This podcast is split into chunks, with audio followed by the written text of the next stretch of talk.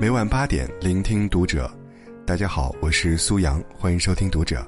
今天分享的文章来自小喵。生吃茄子可以吸走肠道的油脂，网上盛传的养生谣言，你最好不要被骗到。关注读者新媒体，一起成为更好的读者。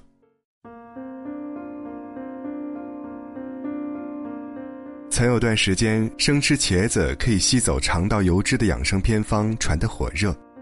超市茄子甚至因此被一扫而空，多吃点油也没有问题，吃完后吃点生茄子就把油脂吸走了呀。类似这样的观点在网上屡见不鲜，但这一养生偏方随后便被相继爆出的网友反馈打脸。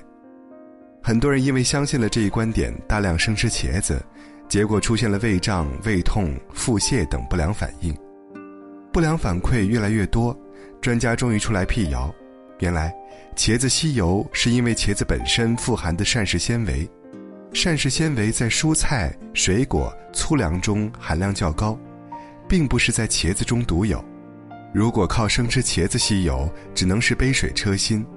从根本上控制油的摄入量才是王道。而且实际上，茄子在烹饪时吸油与吃进肚子后吸油是不同的。生茄子进入肠胃，还是和其他食物一样被分解，并不能在肠胃中吸油脂。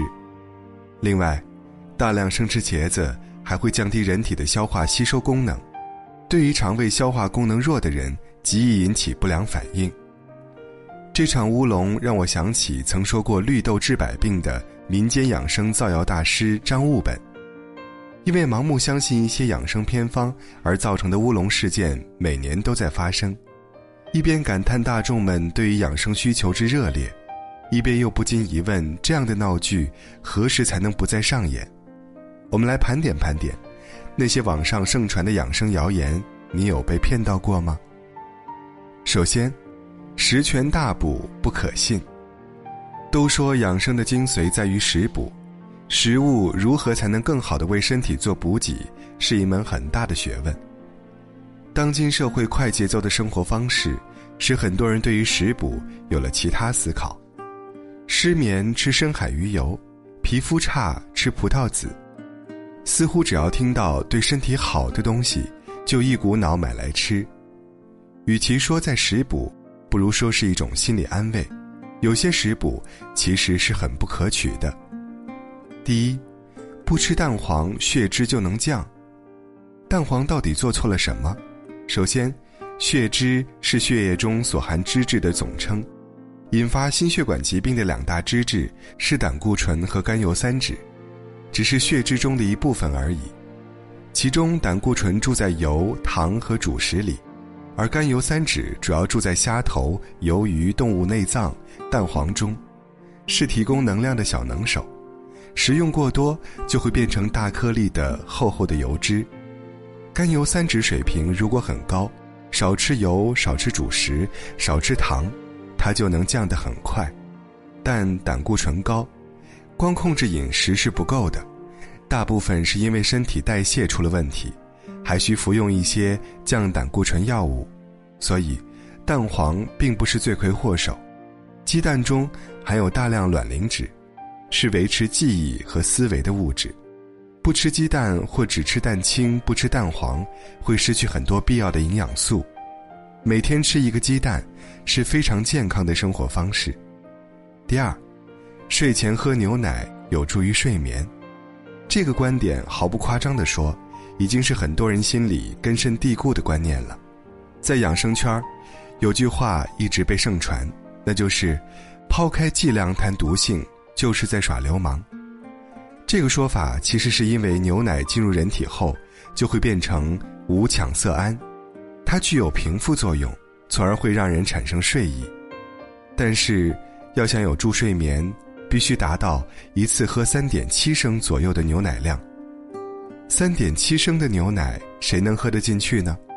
而且牛奶助眠对于不同身体状况的人的效果都是不一样的，它只会对那些因缺少。无羟色胺而失眠的人有用，这样的人其实是极少的。三，粗粮吃的越多越好。现在很多人都喜欢用粗粮代替主食，来达到养生减肥的作用。适当的食用粗粮确实对身体有好处，可以补充膳食纤维，但粗粮是极不容易消化和吸收的，过量的食用会给肠胃带来负担，不利于肠胃健康，而且，过多的粗粮纤维还会阻碍蛋白质及钙、锌、铁等矿物质的吸收，引起营养不良。根据每种粗粮的特点，最好按照粗粮与细粮一比三的比例搭配，这样既能互相补充和平衡营养，也能避免不良反应。其次，锻炼讲求好方式。第一，不胖的就不用锻炼。我们见到会主动去锻炼的人，大多是对自己身材体重不满意的人，以至于健身房成为减肥场所的代名词。一些人认为自己已经够瘦了，或者也没什么病痛，觉得没必要锻炼。但其实身体不胖不瘦，不见得健康指标就正常。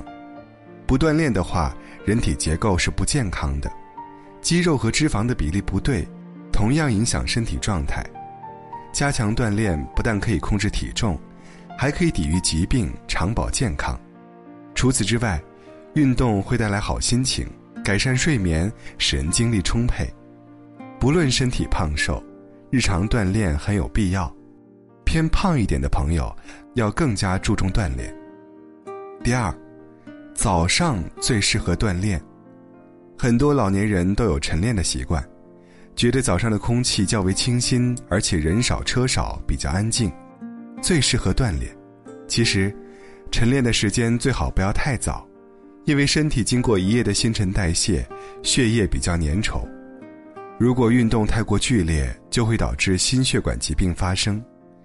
而且早晨空气里氧含量较少，特别是在树林里，因为植物在夜里吸收氧气，排出二氧化碳。冬天寒冷会刺激身体，诱发血管痉挛，使突发事件增多。